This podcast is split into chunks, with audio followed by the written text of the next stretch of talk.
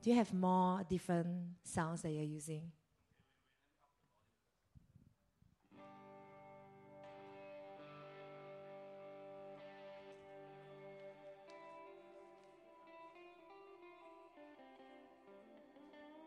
Okay, thanks. Actually, I think you all can play together. You can do the drums together when you are doing it. We, we just play. Sunday service. Palm Sunday is the start of Holy Week. And it's really a start of uh, uh, an important time in the Christian calendar, important especially for us as Christians to spend time reflecting on why Jesus came. And the, the, the fact that ultimately, you know, he came to save us, that we were in need of saving.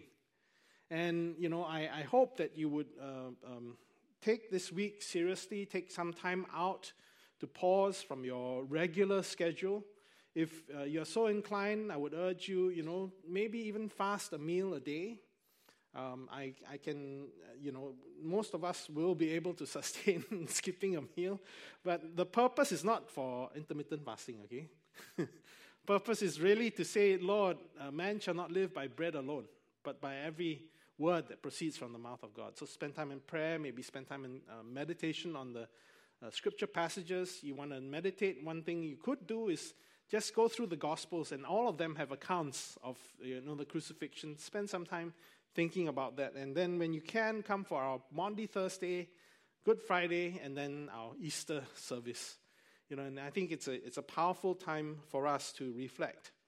But I want us to uh, think Oh, this was a nice graphic. I forgot to put it up so you can see and think about Palm Sunday. but I wanted to look at the passage uh, from the gospel reading, but also then I will conclude with looking at the psalm as well. You know, to uh, ask the question, you know, who is Jesus to us? Behold, your king is the title of my sermon. In verse uh, uh 10 of uh, Matthew 21, it says, And when he entered Jerusalem, the whole city was stirred up, saying, Who is this? Stirred up is an interesting word because, you know, uh, basically um, uh, in a new um, revised standard version, it says in turmoil. The whole city was in turmoil. And uh, reading it in the Greek, there's a sense in which there's seismic activity, you know, like earthquakes. So I kind of uh, laughingly put it there, you know, the city was shaken, not stirred. you know that phrase. but, you know, the um, response of the crowd was this is the prophet Jesus from Nazareth of Galilee. And at first blush, we may think, okay, so he's a, a prophet from God. But if you have read through the Gospels, you remember the account in John's Gospel of the feeding of the 5,000. And the aftermath of that miraculous uh, provision was this verse 14. When the people saw the sign, the sign of him uh, feeding 5,000 uh, men and women and children over and above that with five loaves and two fish. They saw the sign he had done. They said, This is indeed the prophet who is to come into the world. Perceiving then that they were to, about to come and take him by force to make him king, Jesus withdrew again to the mountain by himself. Not that Jesus was denying his kingship. Is that a word? I think so. yeah. But uh, he knew his time had not yet come. But certainly, this is what was being anticipated and what uh, we see in this account of the triumphal entry. What they were doing, and especially you see this verse, verse 9 and the crowds that went before him and that followed him were shouting, Hosanna to the Son of David! Blessed is he who comes in the name of the Lord. Hosanna in the highest. Hosanna is actually a, word that uh, in all the New Testament, they don't bother to um, translate, but it's literally, it means save us. Or maybe even save us now. There's an immediacy, there's a, a cry for salvation.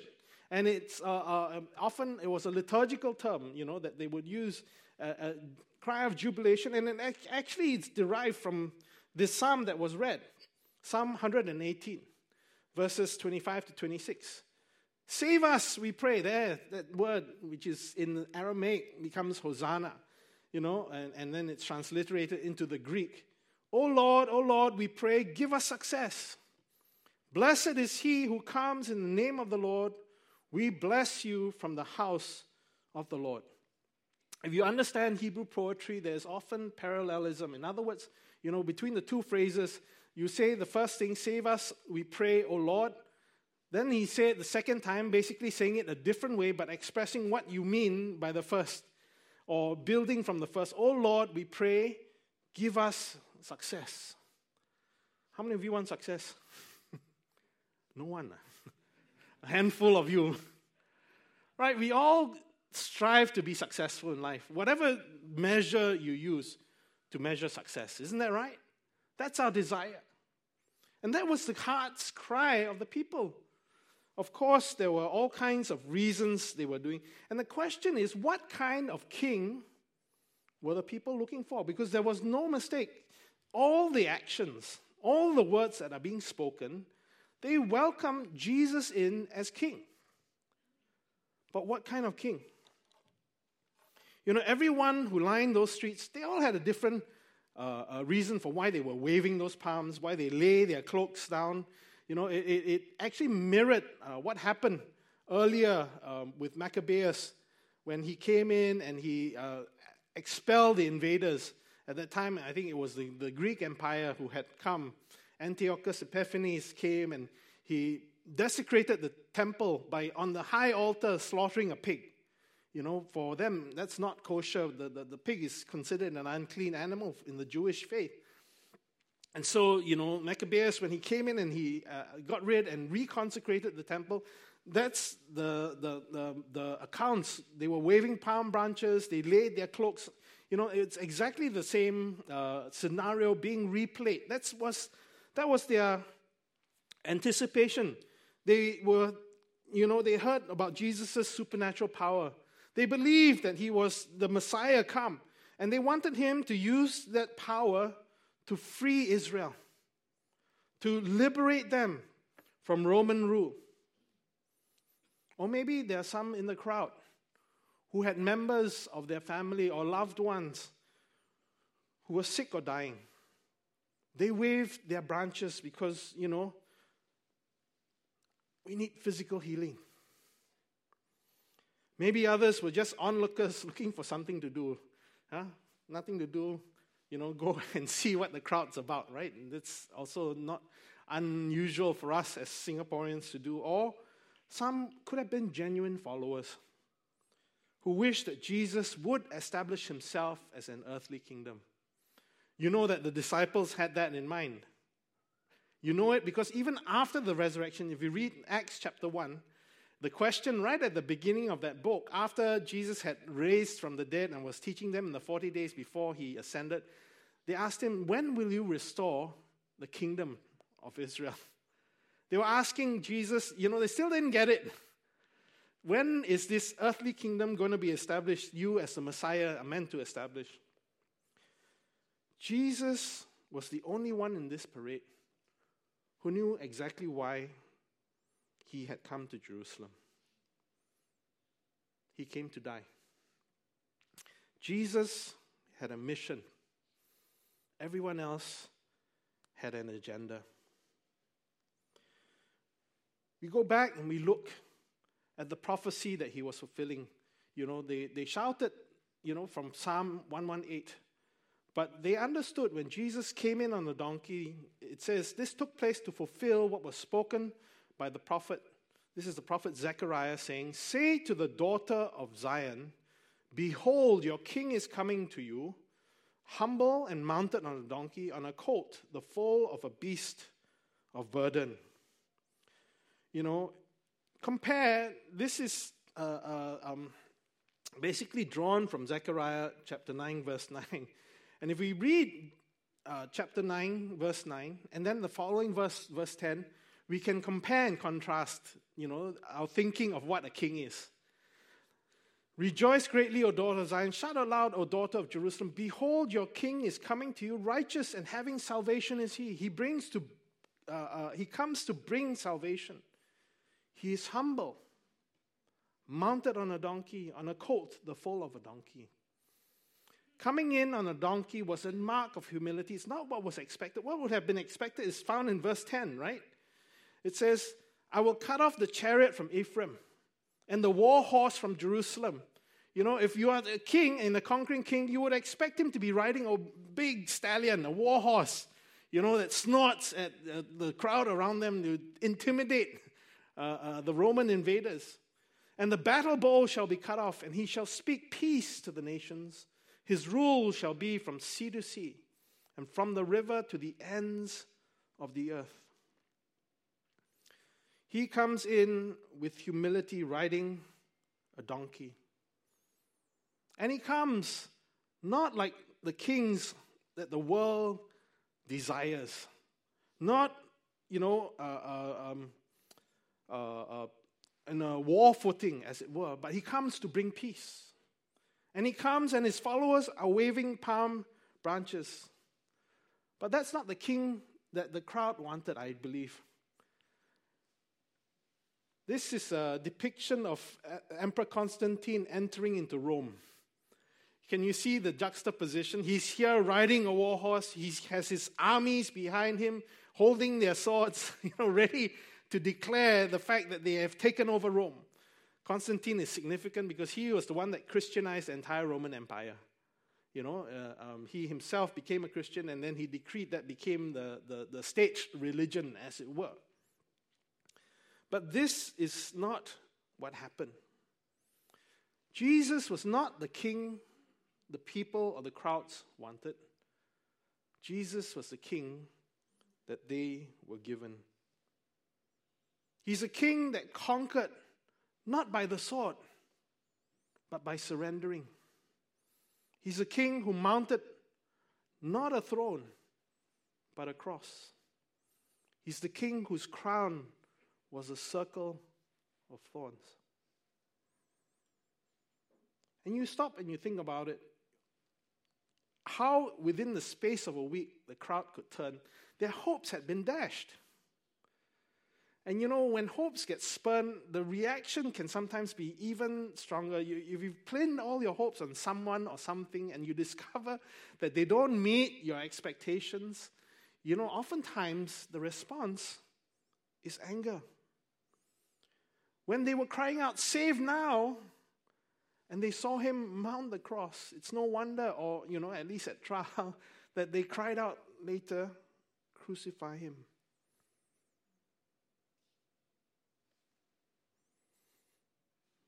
I want to conclude. Last yesterday, the young people were stunned. Wow, so short, ah, pastor. this week we have a lot of services, so I'm sparing you a lot of uh, preaching to listen to. But I want to conclude by thinking about this uh, passage from 118, uh, Psalm 118, and beyond what was read, because it puts everything in its uh, um, context in that sense. Psalm 118 was a thanksgiving psalm, and it's uh, a part of a group of psalms from 113 to 118, what we call the Hallel psalms, psalms of praise, psalms that were often used at joyous occasions. And this particular psalm was often used during the Passover. And this uh, Palm Sunday that took place was a week before Passover, which was supposed to happen the following Sabbath, the Saturday, what is now today Holy Saturday. And so that's why there was this anticipation. That's why the, the, the words of the psalm was on the lips of the crowd, because it's a psalm which they have associated with the Passover. When Jesus comes, they were thinking, yes, this is the salvation we have. And you know, the psalm begins this way Oh, give thanks to the Lord, for he is good, for his steadfast love endures forever. Let Israel say, His steadfast love endures forever. Let the house of Aaron say, His steadfast love endures forever. Let those who fear the Lord say, His steadfast love endures forever. You get what the message of the psalm is? What is it? His steadfast love endures forever. Steadfast love in the Hebrew is the word hesed. And a hesed has a, a peculiar, a particular uh, uh, theological meaning. When God, when used of God, hesed denotes, in general, the divine love condescending to his creatures, more especially to sinners, in unmerited kindness and favor and mercy, I would add. When we talk about his steadfast love enduring forever, it means the world. Because if you read on in the psalm, and I, I skip certain verses because I, I want to bring forward a theological point rather than do an exposition of the psalm itself. You see in verse 5, it says, Out of my distress I called to the Lord. The Lord answered me and set me free.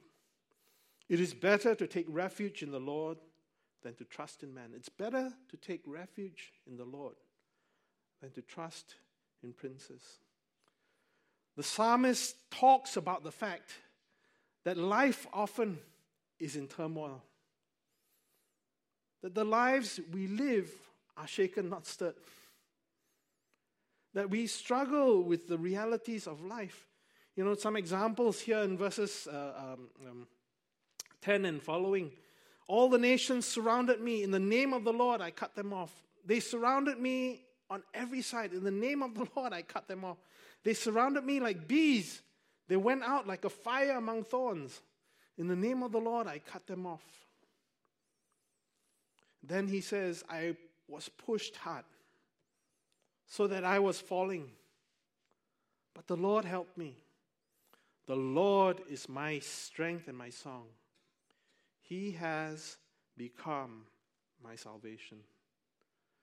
That was the psalmist's witness and testimony that he put his faith in the God whose steadfast love endures forever. Despite the fact that life is full of turmoil, life, you know, is, is it, oftentimes our lives get turned topsy turvy by all kinds of things. By a relationship that had been near and dear suddenly breaks down. And you can't find rhyme or reason, you know. As far as you're concerned, you didn't do anything wrong. But they seem to be so deeply offended by what you had done or said. It could be you find that the children that you had, had discipled and carefully taught scripture to has gone their own way. And it breaks your heart as a parent that all the efforts at parenting them seem to have come to naught. It could be your visit to the doctor's office for what was a routine check comes back with a diagnosis that isn't routine by any means. And your life goes into turmoil. Are you able to say, though the Lord has disciplined severely but he has not given me over to death. You know, in the psalm, this word that comes to us. The psalmist says, The stone that the builders rejected has become the cornerstone. This is the Lord's doing. It is marvelous in our eyes. The psalmist at the point of time was prof- he was prophesying obviously about God's Messiah coming. But he knew not entirely of what he was saying. That we are forgiven because he was forsaken. Isn't that right? The, the, that wonderful chorus, um, Amazing Love, talks about that. I can't remember the second line. um, but the, the idea that, you know, he became poor so that we might be rich. That his strength is made perfect in our weakness. That ultimately, you know, this is the Lord's doing. It is marvelous in our eyes. And this is the response we make. This is the day that the Lord has made. Let us rejoice and be glad in it. As we go through this uh, week of Holy Week, as we reflect on our lives and the reality of the turmoil that we face, may it also be an opportunity for us to reflect on our sin. The condition that made it necessary for Jesus to come, to die on the cross. You know, you will hear this as we uh, come for Good Friday, especially. We're going through the, the, the, the seven last words on the cross. Had uh, six preachers to just expound each of the words. And the idea is this that, you know, if you really know that Jesus is God, ultimately it wasn't, it wasn't the nails that kept him up there on that cross. It wasn't the fact that there were Roman guards around that kept him there on the cross. What kept him there on the cross was the fact that he came to die for our sins. Our sins kept him on the cross. His great love for us kept him there on the cross. And I hope that we would take the time and, you know, uh, to reflect on how we've been living life up to this point. You know, as we talk about the king that we desire, sometimes it's hard for us to relate because we live in a republic. we don't quite understand monarchy. But what we do understand is that we often have different measures of success, and sometimes we think of those things that uh, would be a successful life, or you know, the goals that we have, would ultimately save us. That's why you know, through the season of Lent, a season of examination, we go through the Ten Commandments. You realize that? Normally, in the communion service, we'll go through the summary of the law: love the Lord your God with all your heart, soul, mind, and strength. And the second is like unto it: love your neighbor as yourself. Because on these hang the law and the prophets. So the entire law. But you know, at times like this, when in the church we are called to be in a reflective mood, it's helpful to be specific. Going through the Ten Commandments, stop and think about what it means. And if you're in any doubt, go and read the uh, Sermon on the Mount. Because it's not just merely the actions that are a problem, it's the fact that, you know, we conceive it in our hearts in our minds. The reality is this Martin Luther's insight about the Ten Commandments, he said, was that if you break any of the commandments, actually, at the root of it, you have broken the first commandment. And he talks about first commandment righteousness. What is the first commandment? I am the Lord your God. You shall have no other gods before me. All sin has its root in idolatry in that sense. If we've been covetous, it's because we covet the material things. That has become our God. That has become our measure of success. That has become king in our life. We find ourselves in adultery. It's because we pursue sexual pleasure. Or maybe we pursue a relationship that is outside the bounds of marriage. That we have made that king and an idol in our life. And I could go on and on and on down the road and talk about all the sins that stem uh, uh, from breaking the Ten Commandments. I hope all of us know and we acknowledge that very fact. But what is the solution to the sin? What do we say in refrain to each of the commandments?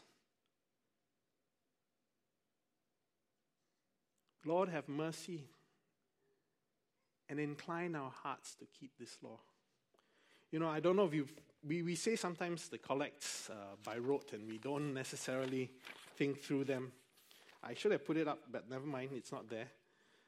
You know, the collect for Ash Wednesday says this Almighty and everlasting God, you hate nothing that you have made and forgive the sins of all those who are penitent. The cry is this create and make in us new and contrite hearts, that lamenting our sins and acknowledging our wretchedness, we may receive from you, the God of all mercy, perfect forgiveness and peace through Jesus Christ our Lord. I've said this before, it bears repeating that Thomas Cranmer, who really put together our Anglican prayer book, he understood that what the heart desires, the will chooses, and the mind justifies. So much of our sin is not because we don't understand it is sin. So much of the sin that we commit is not because we know don't know it is sin. The problem is we have hearts that are desperately wicked and have been led astray. And the solution God has for us is a change of heart. I will put a new heart within you, taking out your heart of stone and giving you a heart of flesh. That's what God wants to do with us, each and every one of us. And I hope this week, as we reflect on this, let's pray. Let, let our, our common prayer be Lord, have mercy and incline our hearts to keep your law. Lord, create in us and make us new and contrite, and make in us new and contrite hearts. That that will be our heart's cry.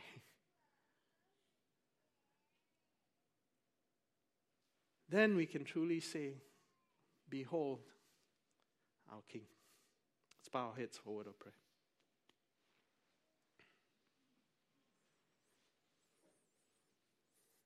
Gracious and loving Heavenly Father, we come before your throne of grace. And we acknowledge, Lord, we are so much like that crowd. It's easy for us to sing praises and wave our branches and declare you as King. But the moment Monday rolls around, Lord, maybe not even Monday, Sunday evening, we have forgotten. Or rather, it's because, Lord, we don't understand what it means to crown you as King in our lives. There are other kings that we have elevated, other monarchs, Lord, other idols that we worship. Father God, we ask and pray that through this season, through this week of Holy Week, may you work deep in our hearts. Would you make in us new and contrite hearts, Lord, because we desperately need it. It's not a matter of us exercising willpower. It's not a matter of us exercising, you know, our, our, our own strength. But Lord, it is only in you, in a surrendered life, in denying ourselves, taking up our cross, and following you, that ultimately, Lord, true discipleship will take place. And we pray that you would make that so in our lives. These things we ask and we pray in your Son's most precious name. And all God's people will say, Amen.